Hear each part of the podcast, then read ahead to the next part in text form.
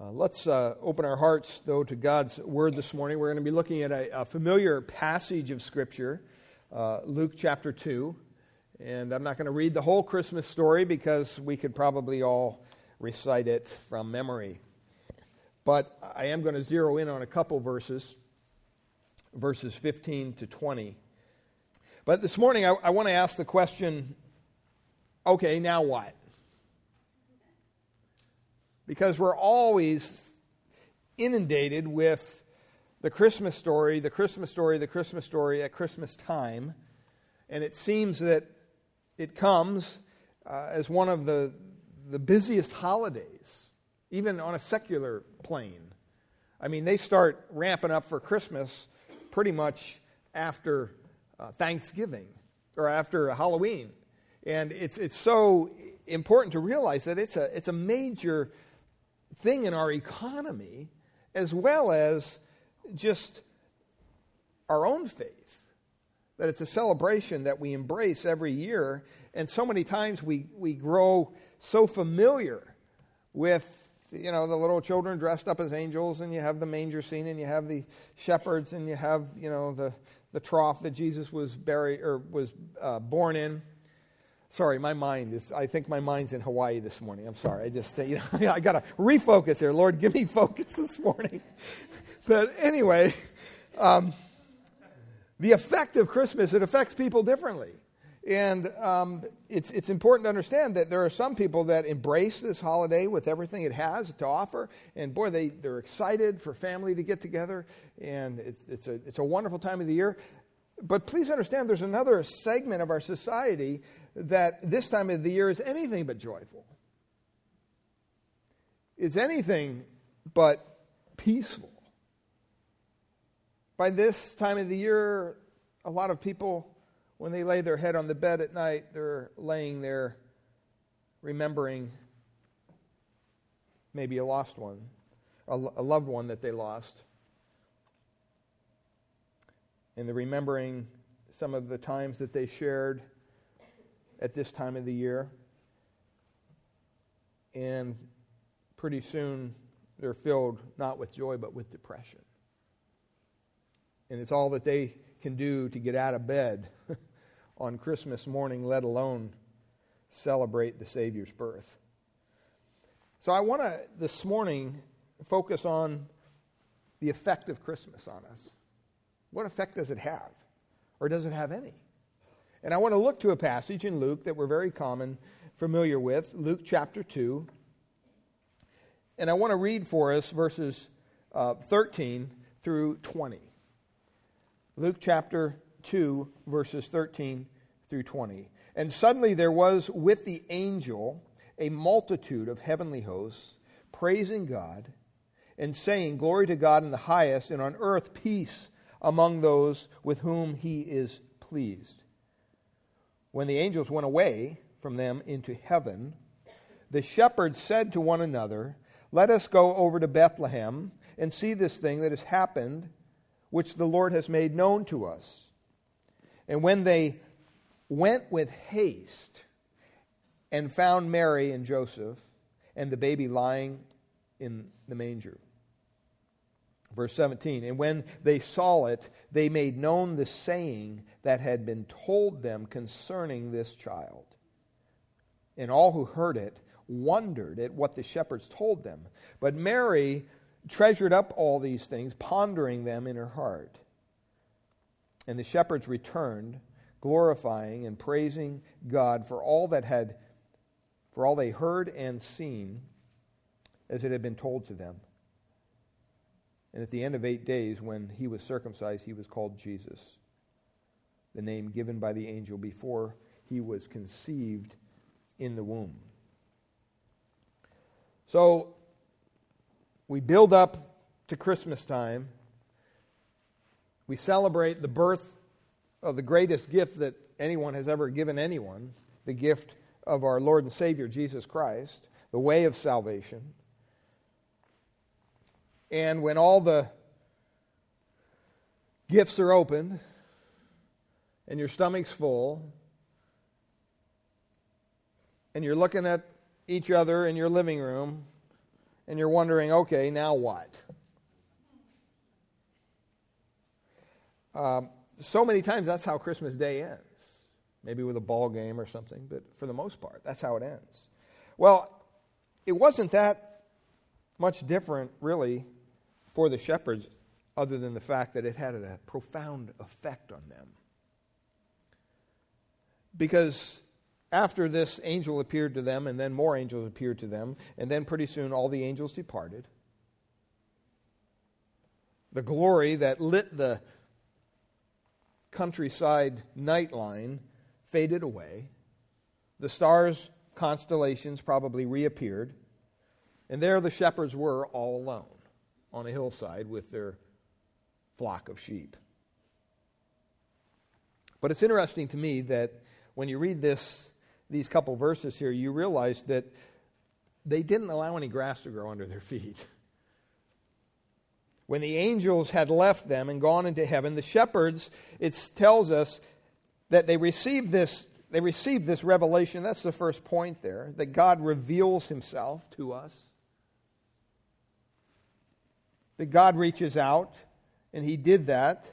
Verse 8 In the same region, there were shepherds out in the field, keeping watch over their flock by night. And it says, And the angel of the Lord appeared to them, and the glory of the Lord shone around them and they were filled with fear. Trust me, if you came in touch with an angel, you'd be, filled, you'd be filled with fear too. We have the ridiculous idea of angels nowadays. They're on our shelves, and all this people almost worship angels today. It's ridiculous. But it says in verse 10 And the angel said to them, Fear not, for behold, I bring you good news of great joy that will be for all the people. So he kind of calms their fears down a little bit, and he says, Hey, I'm here with, with good news. I mean, isn't it wonderful to receive good news? Have you ever had a doctor appointment and you go in and the doctor says, Okay, I got some news for you? and you're saying, okay, is it good or is it, is it bad? Is it good? What is it? And sometimes it's good and bad, right? And they say, what do you want first? You know, and they kind of make a game about it. But here it was only good news. The angel was bringing good news of great joy. Joy is something that supersedes all circumstances, that supersedes all happenstance. Anything in our life, joy can rise above that. And then he says, that this good news and this great joy will be for all the people. All the people. It's a gift to the world. Verse 11 For unto you is born this day in the city of David a Savior who is Christ the Lord. Now, that is wonderful news if you need to be saved. If you're in a situation and you need to be bailed out of that situation, and you're looking for somebody to bail you out, and that person happens along and helps you, that's good news. That brings you joy. For some reason, once in a while, my cars seem to run out of gas. One time I was on my motorcycle. Believe it or not, my motorcycle ran out of gas.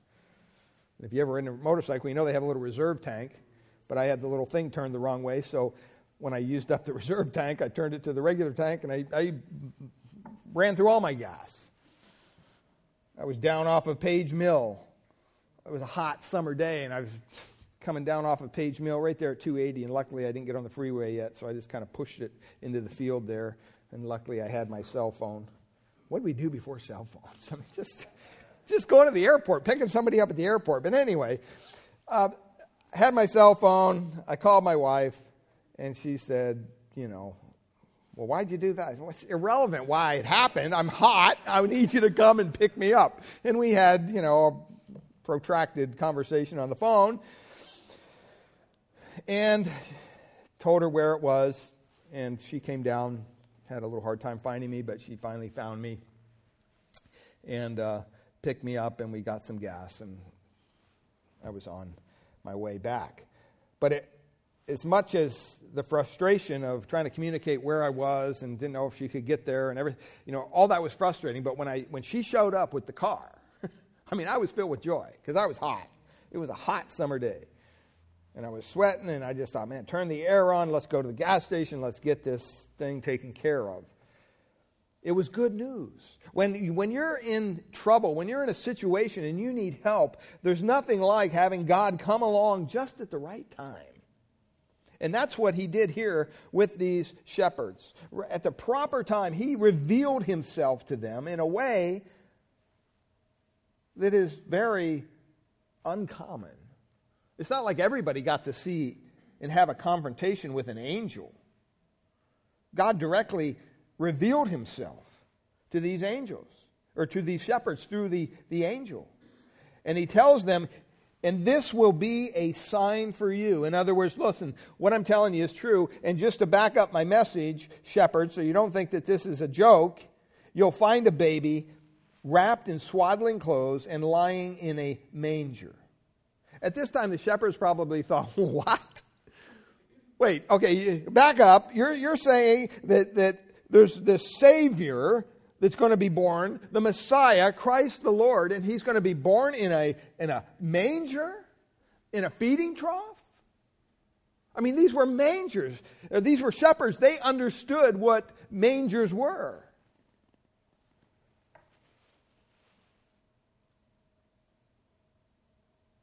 I think that's why verse 13 is there.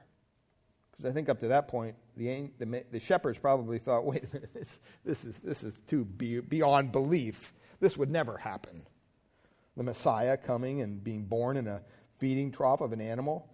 Verse 13 says, And suddenly there was with the angel, what? A multitude of angels, a multitude of heavenly hosts, praising God and saying, Glory to God in the highest, and on earth peace among those whom with whom he is pleased.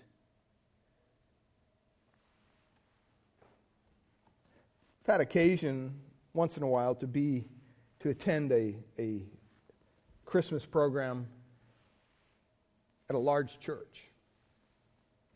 When you, whenever you do that, if you're in a large church and they have the choir and they have the big orchestra and they, I mean, there's, it's just amazing. The music that comes off, off that platform and you're just in your soul, you're just, you just want to praise God. You just can't help but praise the Lord. In song, whether you can sing or not is irrelevant because nobody can hear. It's just so loud. Everybody's singing at the same time, and it's just, you know.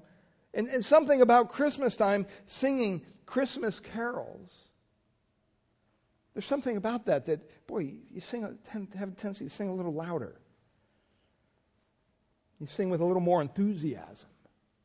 Why is that? Because there's a message behind that song that says God has revealed himself to us personally through his word.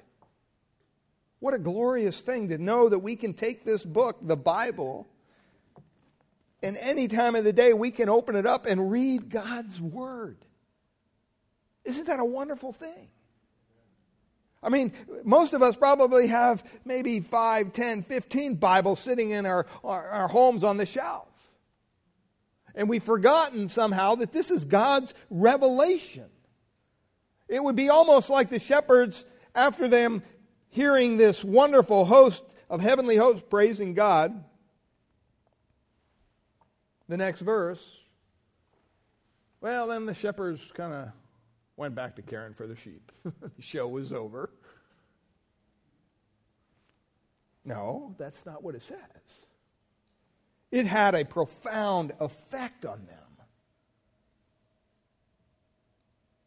And when the angels had left and gone into heaven, it tells us when the angels went away from them into heaven, what happens?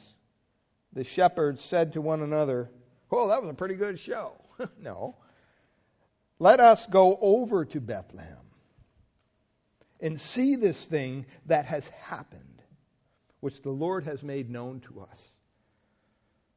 Do you sense a little bit of their excitement? I mean, these are shepherds. They don't get this kind of excitement. I mean, they're out, blah, blah, you know, chasing the sheep. I mean, that's all they know. They're not clean people, they're dirty people, they're kind of on the lower class of, of the, the socioeconomic ladder. You know, if you were in town and you had to ask somebody for advice, you wouldn't say, you know, I'm going to go out there and ask that shepherd. I bet, you know, you wouldn't do that. You just wouldn't.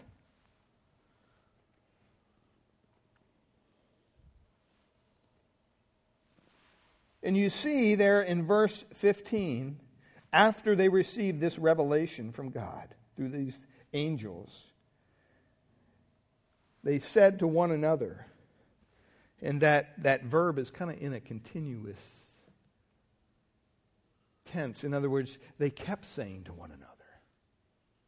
They just didn't say, yeah, you know, let's go to Bethlehem and check. No, they just kept saying it over and over. They couldn't contain themselves.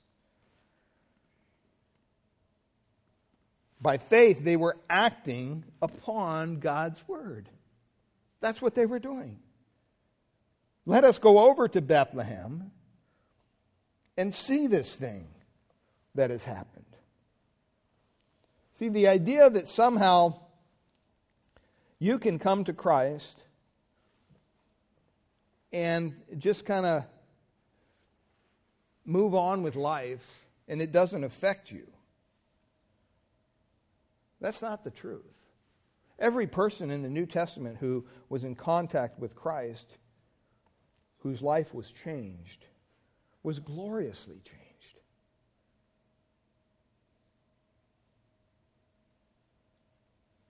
See, it's, it's really not enough just to peek into the manger once a year and look at the little baby Jesus and oh, how wonderful, how lovely is that? Gives me such warm, warm feelings inside. I'm here to tell you this morning the truth is, even if Christ were born in Bethlehem a thousand times, but he hasn't been born inside you, you would be eternally lost. It would have no effect on you whatsoever. The Christ who was born into this world must now be born into your heart into your life. Because religious sentiment, even at Christmas time, beloved, without the living Christ, someone said it's like a yellow brick road to darkness. It gives you all these warm and fuzzy feelings, but you know what? There's nothing in the end. There's no salvation there.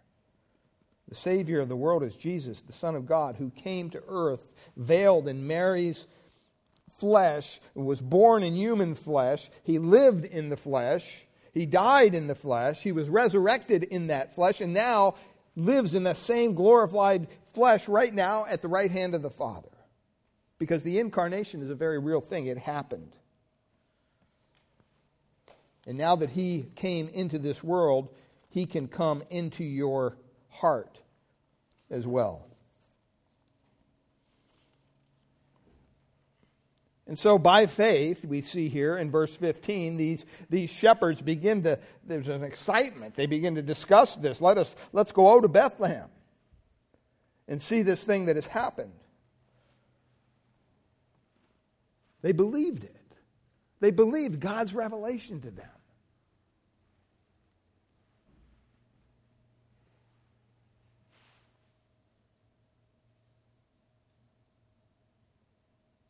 Notice it says, which the Lord has made known to us. These guys weren't seeking this out, right? They were just out there minding their own business and their own sheep on the hillside, and all of a sudden, boom, it happened. I don't know about you and your salvation experience, but for me, I mean, having lived 19 years in a religious institution, and then all of a sudden, boom, God turned the light bulb on. And I began to realize all of a sudden, within a matter of weeks, that I'm not okay, that I need a Savior, and that God sent that Savior. And that if I put my faith, my trust in Him, just like these shepherds put their faith in what God told them, when I was told the gospel for the first time, I just didn't embrace it. It took me a couple weeks. It took God working in my heart because it was something that He did.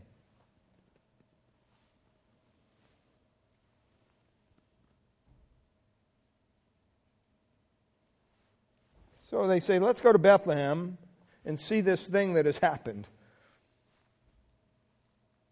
What's the thing? Well, the, the fact that the Savior was born. That was made known to us by Him. That's how we're saved, beloved. God makes it known to us. He reveals himself to us through the Word. I run into a lot of people, and sometimes when you share your faith with them, they sometimes they'll come back and they'll say, "Yeah, yeah, I'm still searching for that." And I always say, "Well, stop searching. Just surrender. Just give up." And there's a little bit of sometimes pride involved in what they tell me. Because then they go on and they list the different churches and different religious organizations that they've been involved in all their life. As to how somehow that makes them more religious, which it does. It makes them more religious. Just doesn't make them sanctified, it doesn't make them saved. And see, the, the shepherds understood that they, they had to believe this. This was something they couldn't just overlook. And then look at verse 16. It says, And they went with, what's it say? Haste. They went with haste. The idea is here, beloved, is that, you know what? Once they found this out, they could not wait. They couldn't wait. There wasn't something that had to happen before they just took off. But when you stop and think about what are they doing? What are they? They're shepherds. Okay? What do you think they're they're out there doing? They're they're shepherding animals. They can't just up and leave. So they had to make some preparation, obviously. They had to do something with these sheep. They had to go find somebody to take, hey man, we gotta go. We gotta go now.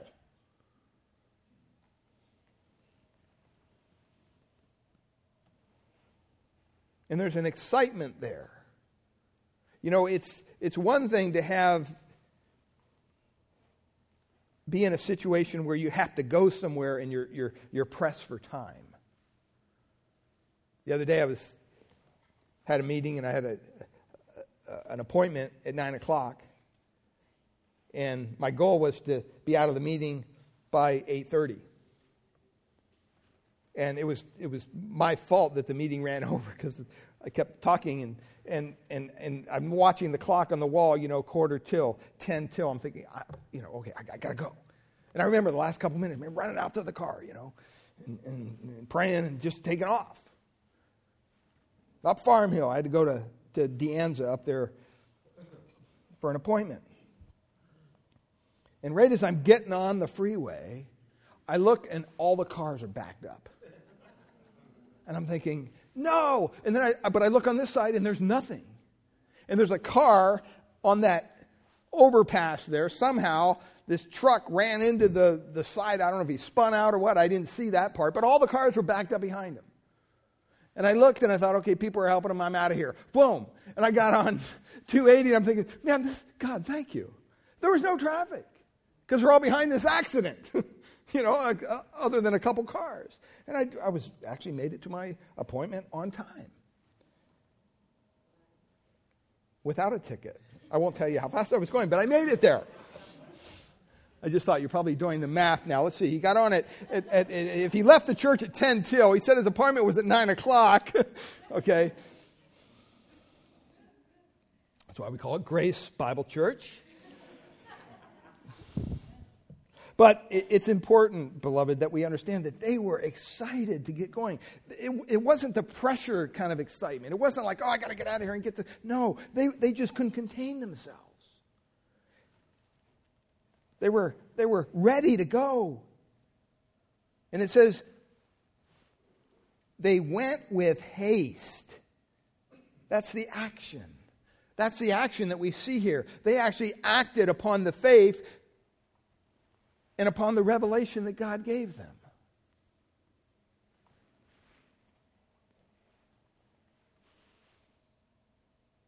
Have you acted upon the revelation that God has given you?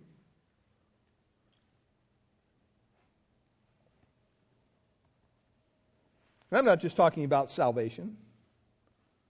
Hopefully, you've acted upon that.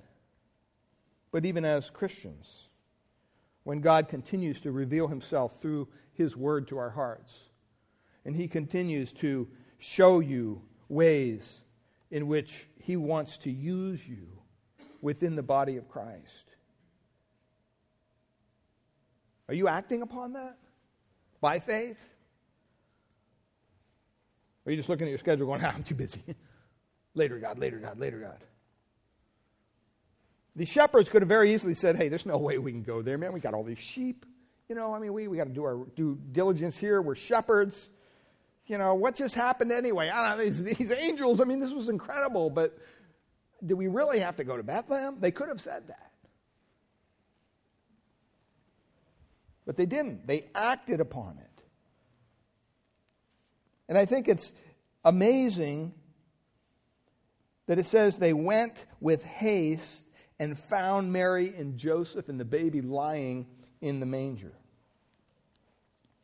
Now, when you stop and you think about that, I mean, you wonder how this all happened. So they're out on the hillside, probably about two miles from Bethlehem. They have this glorious revelation from God. Their faith says, Yeah, this is real. We've got to do this. And they act upon it. They, they start to travel. They take care of their sheep, whoever. And then they, they, they, they travel the two miles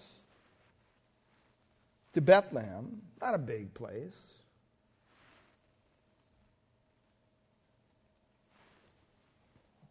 I mean, they come into town and everybody's probably looking at these shepherds like, hey, what are you guys doing here? well, where are your sheep? What's going on?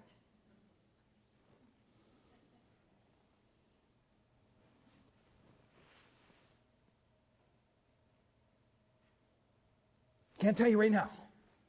We, we got we gotta find the baby. What? What are you talking about? Uh, you wouldn't believe this if we told you, but are any babies born here tonight? Well, Charlie said he saw some couple with, you know, she was pretty big, you know, she could have been pregnant. They checked in over there at the inn, I think.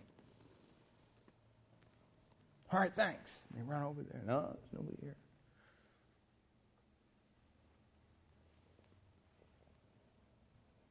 Maybe one of the shepherds turned to the other. Hey, remember what the angel said? He'd be in a he'd be in a feeding trough. What are we checking in the inn for? Yeah, that's right. You go that way, I'll go this way. Check all the feeding troughs. And they find Mary and Joseph. And they find the baby Jesus lying in a manger.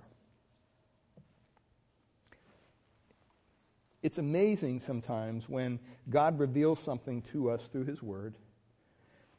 By faith, we trust that Word, we act upon it.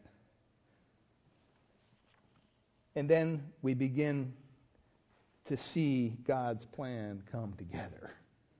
I don't know about you, but that is exciting. That's exciting. Sometimes it happens in a night, like it does here. Sometimes it may take a lifetime for God to have his way and to work and to make all these things work out for his good pleasure. But don't be mistaken that God is doing that. He's doing that in your life, He's doing that in my life.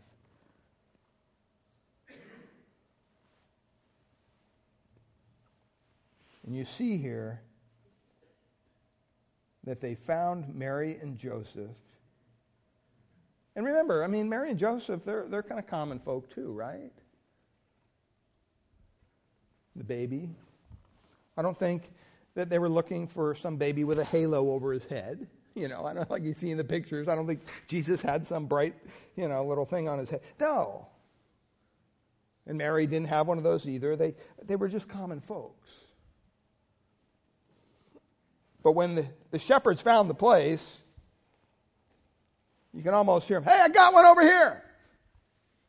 I got a, a mother and a father, and they said they just had a, yeah, hey, the baby's in the manger. This is it. Come, come here. The other shepherds kind of hurry over there. And you can imagine Mary and Joseph going, can we help? what do you want? Sorry, are we, are we in your stall here? You know, maybe they asked him that. I don't know. The innkeeper said we could, we could be here. We're not trespassing. The shepherds, no, no, no, no, no, no. No, I, I, we can't believe what has happened. And I bet you they, they just, at the same time, started talking. You know, like on those no, news programs? You know, when they got a panel of people? Ever watched that? And somebody asks a question, they all start talking at the same time. You can't understand anything. It's just ridiculous. And finally somebody says, okay, stop, one at a time, one at a time. I bet you that's what happened to the shepherds.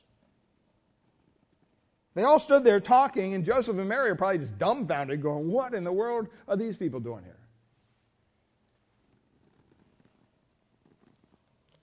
And I think as they began to realize they weren't making any sense,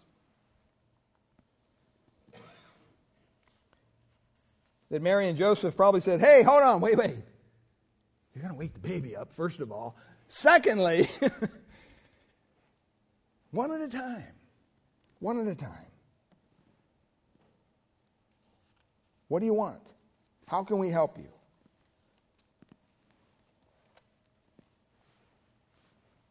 And they began to share with Mary and Joseph what they had just experienced. I mean, you can, you can imagine them. You're not going to believe this. Well, try us. Okay. You know, we were just out on the hillside minding our own business. We weren't, we weren't harming anybody. We were just caring for our sheep. And all of a sudden, I know this is kind of hard to believe, but an angel appeared to us. And Mary and Joseph are probably going, uh huh.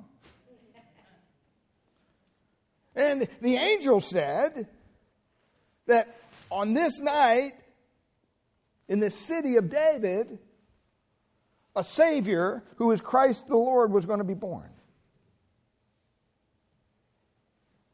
Joseph and Mary, uh huh. And the shepherds, and, and he's, the, the baby is going to be found in a manger. You got a baby, there's a manger, and the baby's in the manger. Guess what? You're it.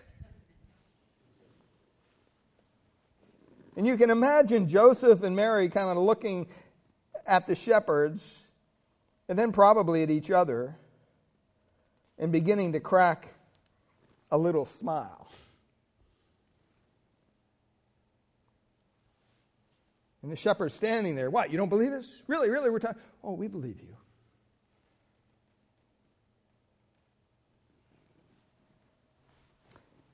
And maybe Joseph at that point related very clearly his encounter, his understanding of, of what happened. Yeah, Mary and, and I are uh, engaged to be married. And an angel told me that um, she was going to have a child. but, you know, we haven't, we're, we're engaged, you know, we're, we haven't really. So I had a hard time with that. So I was trying to figure out a way to put her away quietly. I didn't want to hurt her, but then I was told, no, get rid of that plan. This is part of God's plan.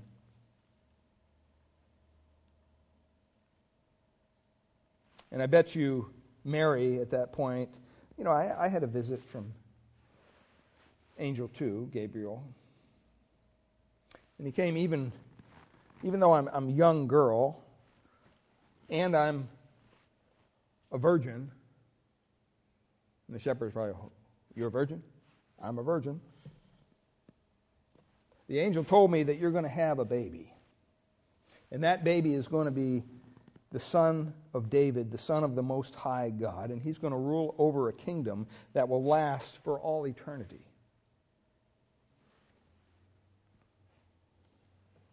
At this time, probably the shepherds are going, uh huh. so you got a story too, yeah. But you know what? It's all fitting together. They told the story about the angel and the angels. They heard the story of Joseph and Mary. So they're, they're eager at this point. They're really they're excited about what God is doing. And it says in verse 17 that when they saw it, they made known the saying that had been told them concerning this child. Form of witnessing.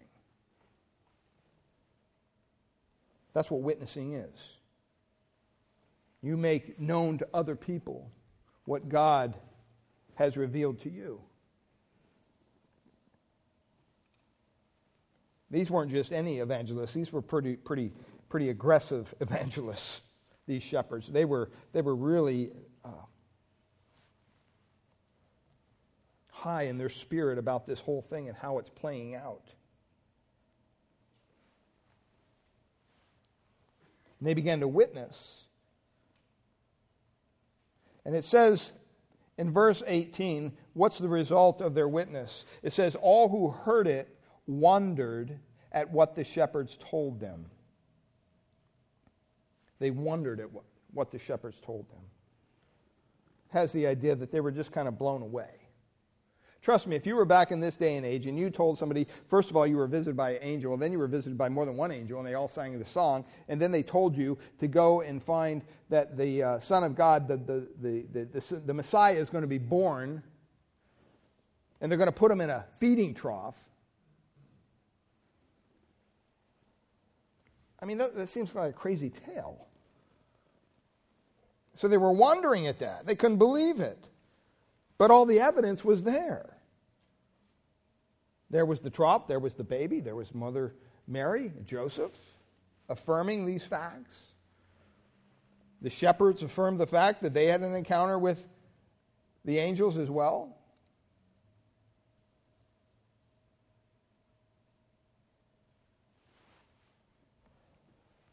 Did you wonder at all when you first received a revelation from God through His Word, and your faith was put into action, and God gloriously saved you, and you began to witness and tell other people.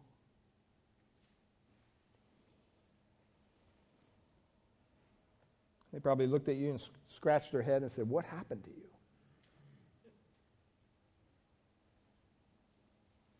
What happened to you?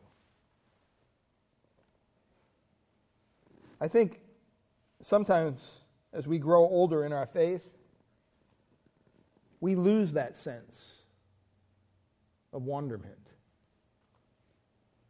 We lose the urgency to witness. We lose the passion for the gospel. Our hearts are no longer overwhelmed by joy. We don't feel under compulsion to tell every living soul what happened to us and the glory of the gospel. And it just seems we're, we're less excited about our salvation the older we grow in the Lord. We probably get more excited over sports events or restaurants or vacations or grandkids or houses or cars or possessions than we do over the incredible fact that God sent his son as a sacrifice for us.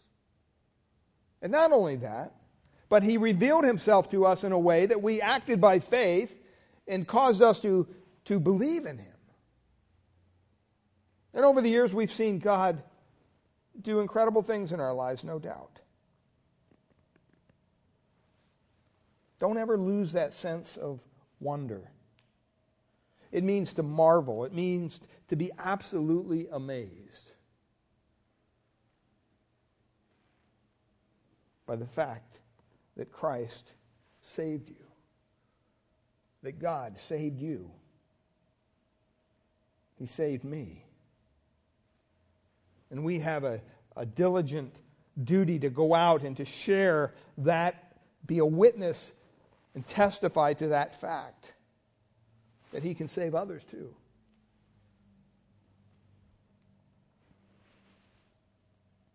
It says, All who heard it wondered. Doesn't mean they got saved. Some of them probably said, Hey, that's a pretty good story.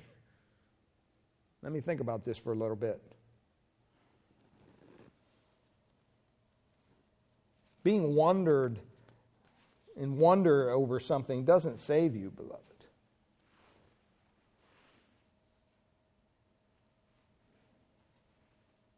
But he says in verse 19 that not only the people that heard what the shepherd said, but it says, Mary treasured up all these things and pondered them in her heart. I mean, here she is, maybe probably a couple years short of 16, teenage kid, young woman. Can you imagine all the stuff that has just happened to her in the last year? Amazing.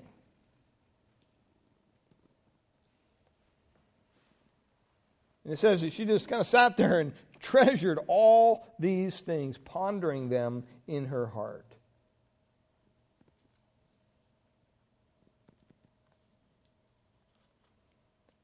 It's so important that we understand that it's good to reflect back on the goodness of God in our lives. I bet you Mary probably sat there and thought, you know, God, thank you. This, this could have ended so wrong. Joseph would have had a right to have me stoned under these circumstances. But you showed me grace. He could have put me away privately, but you showed me grace. Something could have happened on our trip here, but you showed us grace. And now I'm staring at this divine baby in this feeding trough with the understanding that it's your son. I mean, this baby was conceived without me ever knowing a man. This baby is the son of the Most High God.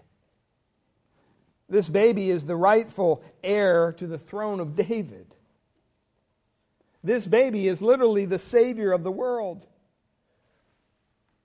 He's the anointed, appointed Messiah.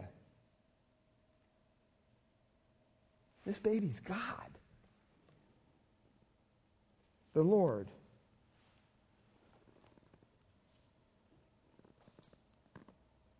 How would you like that task, moms?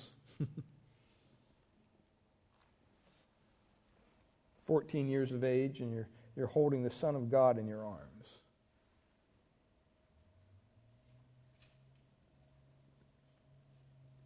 Hmm, when's he going to start doing miracles?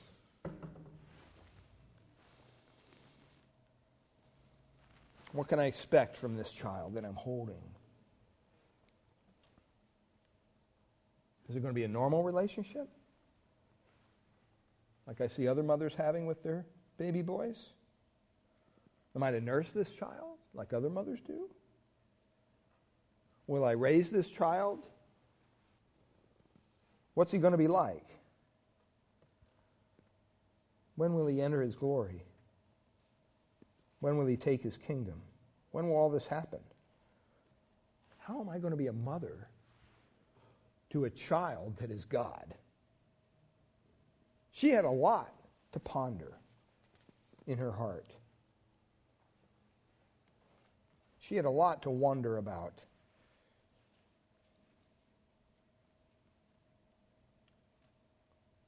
And it wasn't all easy. Later on, we see where in verses 34 35 of chapter 2, Simeon comes to Mary and says, Hey, Mary, I got some bad news. I hate to tell you this, but this child is going to pierce your heart like a sword pierces a heart. It's not all going to be wonderful. This is going to be a painful experience for you, Mary. It's going to go right into the depth of your soul.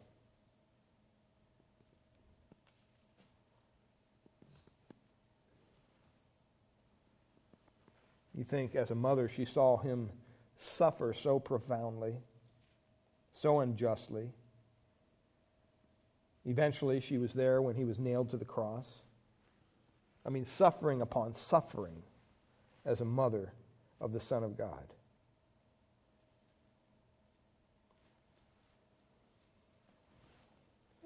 I mean, that's kind of what our Christian walk is like I mean, when you stop and think about it, it starts with God's revelation. It starts with us responding by faith, which moves into action. We begin to tell people, we begin to witness of how God has done incredible things in our lives. They begin to wonder what happened to us. But it doesn't stop there. Verse 20, it says, And the shepherds returned.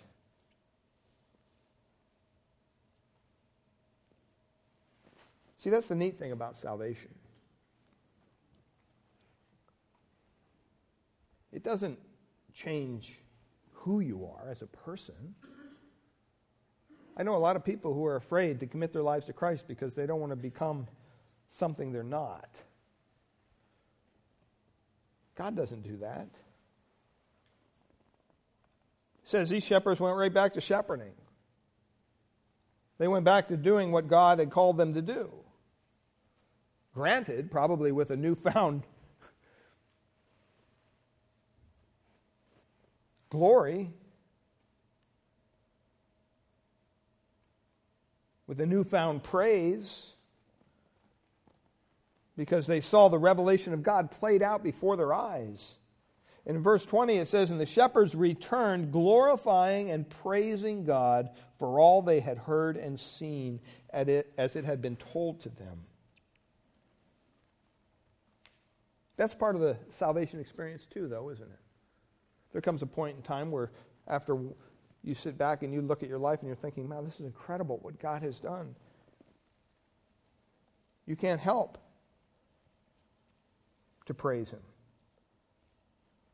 As a Christian, you've had the most incredible transformation after hearing the revelation of God's Word. You embrace Christ. You've begun to witness. Life goes on, but it goes on with a different attitude. I bet you these shepherds were never the same. They couldn't be. They were glorifying and praising God.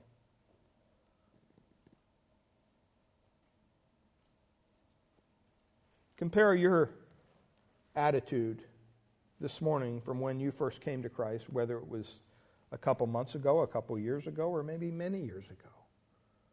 What was your attitude after God revealed himself to you and you found salvation in Christ? And compare it to your attitude today. Are you as eager to praise and glorify God today as you were the day you got saved? Is there a reckless abandonment to sharing your faith, not caring what people think? As it was on the first day of your salvation? My family thought I had lost my mind after I got saved. When I came out to California, I was saved in April. by May, I was in California, Southern California, didn't know a soul, going to a Christian college that I never even visited. Just showed up. I remember some of my family members, are you, is this a cult? Are you joining a cult? What are you doing? You know, I mean, okay, you, you got your degree in criminology, now you're saying you're going to go do this. And I wasn't saying I was going to go be a pastor. I had no idea. I had no idea what God wanted me to do. I just said, I need to do something. I need to learn more about who this God is that saved me. And a pastor told me, Pastor Westgate actually, man that had this heart transplant, visited our church before, he told me, he said, Look, best thing you can do is go to a good Bible college. Learn about God, learn about His Word. God will show you from there what you're to do. Because, in all honesty, beloved, after I got saved, I mean, the very next day, I remember just feeling anger like I've never felt before against a church that had taught me for 19 years that if I just keep on trying and do enough good works and you know just trust the church, trust the church, that somehow it's all going to be okay. And I remember the day that I got saved, I thought, wow, I did all this and it doesn't mean anything? Nothing? Zero?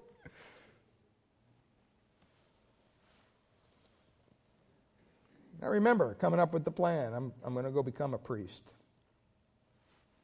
I'm going to become a priest and I'm going to play along the little game until they actually make me a priest. Then I'm going to expose the whole thing.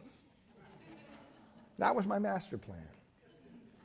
Lasted about a week and a half before I talked to Pastor Westgate. He said, That's probably not a really good plan. Let me give you another option. But it leads to that, that, that praise, that excitement that somehow God is going to use us for his glory. They went back glorifying and praising God. And the last thing, it always ends here, it, it, it, ends at the point of obedience. That's what they did. It says, and at the end of eight days, when he was circumcised, this was something that was prescribed in their law. This was something that was expected for them to do. Mary could have said, Well, this is the Son of God. We're not going to do this. No. She said, No, we need to be obedient. So they took their little baby, and he was circumcised the eighth day. It says that he was called Jesus. They could have called him something else, but no, they didn't. They were obedient to what the angel told them. And I like that last phrase in verse 21 before he was conceived in the womb. Before he was conceived in the womb he was given that name. I mean, when you stop and you think of the plan of God, it doesn't correlate to our time frame, beloved. It doesn't have anything to do with it. God works outside of time. He transcends all time. So when we think that we're in the middle of a situation and we just think there's no way I'm ever going to get out of this, whatever, we just need to remember you know what? God is the one who cares for me. God is the one who's there for me. He's not turning his back on me. This isn't catching God by surprise. Matthew 121 the angel said to Joseph when he's born you will call his name Jesus because he'll save his people from their sins. That's what Christmas is all about. The fact that God became a man that through God's revelation, we can have faith in that revelation and we can put our faith into action. And we can begin to witness and we can see people begin to ponder and wonder about the, the incredible thing that God has done in our lives. And we can't help but praise Him and be obedient to Him. I pray this Christmas that you will continue to respond to God's revelation in your life. Father, we pray this morning and thank you for your word. We thank you, Lord, that you're a God who before even time began, knew us, knew what we would be like. Father, we ask that you would uh, minister to hearts here this morning. Lord, this time of the year, whether it's a joyous occasion or a hard time for some people, Father, we all have the same resource in you. And Lord, your word says that you'll be a father to the fatherless, that you'll be there to help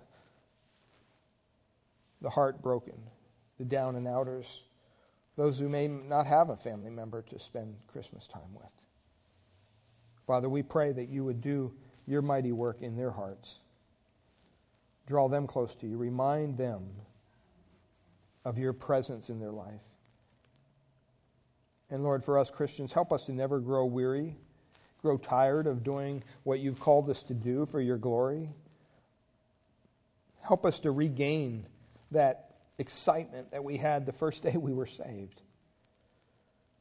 When we were sharing our faith in ways we'd probably never dream of now. Let us get back to that. That urgency, that desire to share the glorious gospel that so changed our lives with those around us. And Father, we pray a special blessing on all the families here at Grace Bible Church and their families that they would have a, a joyous and, and just a, a wonderful Christmas time and New Year's. Pray that you would keep us safe. You'd keep our hearts and minds stayed upon you. And Father, we thank you and we praise you in Jesus' precious name. Amen.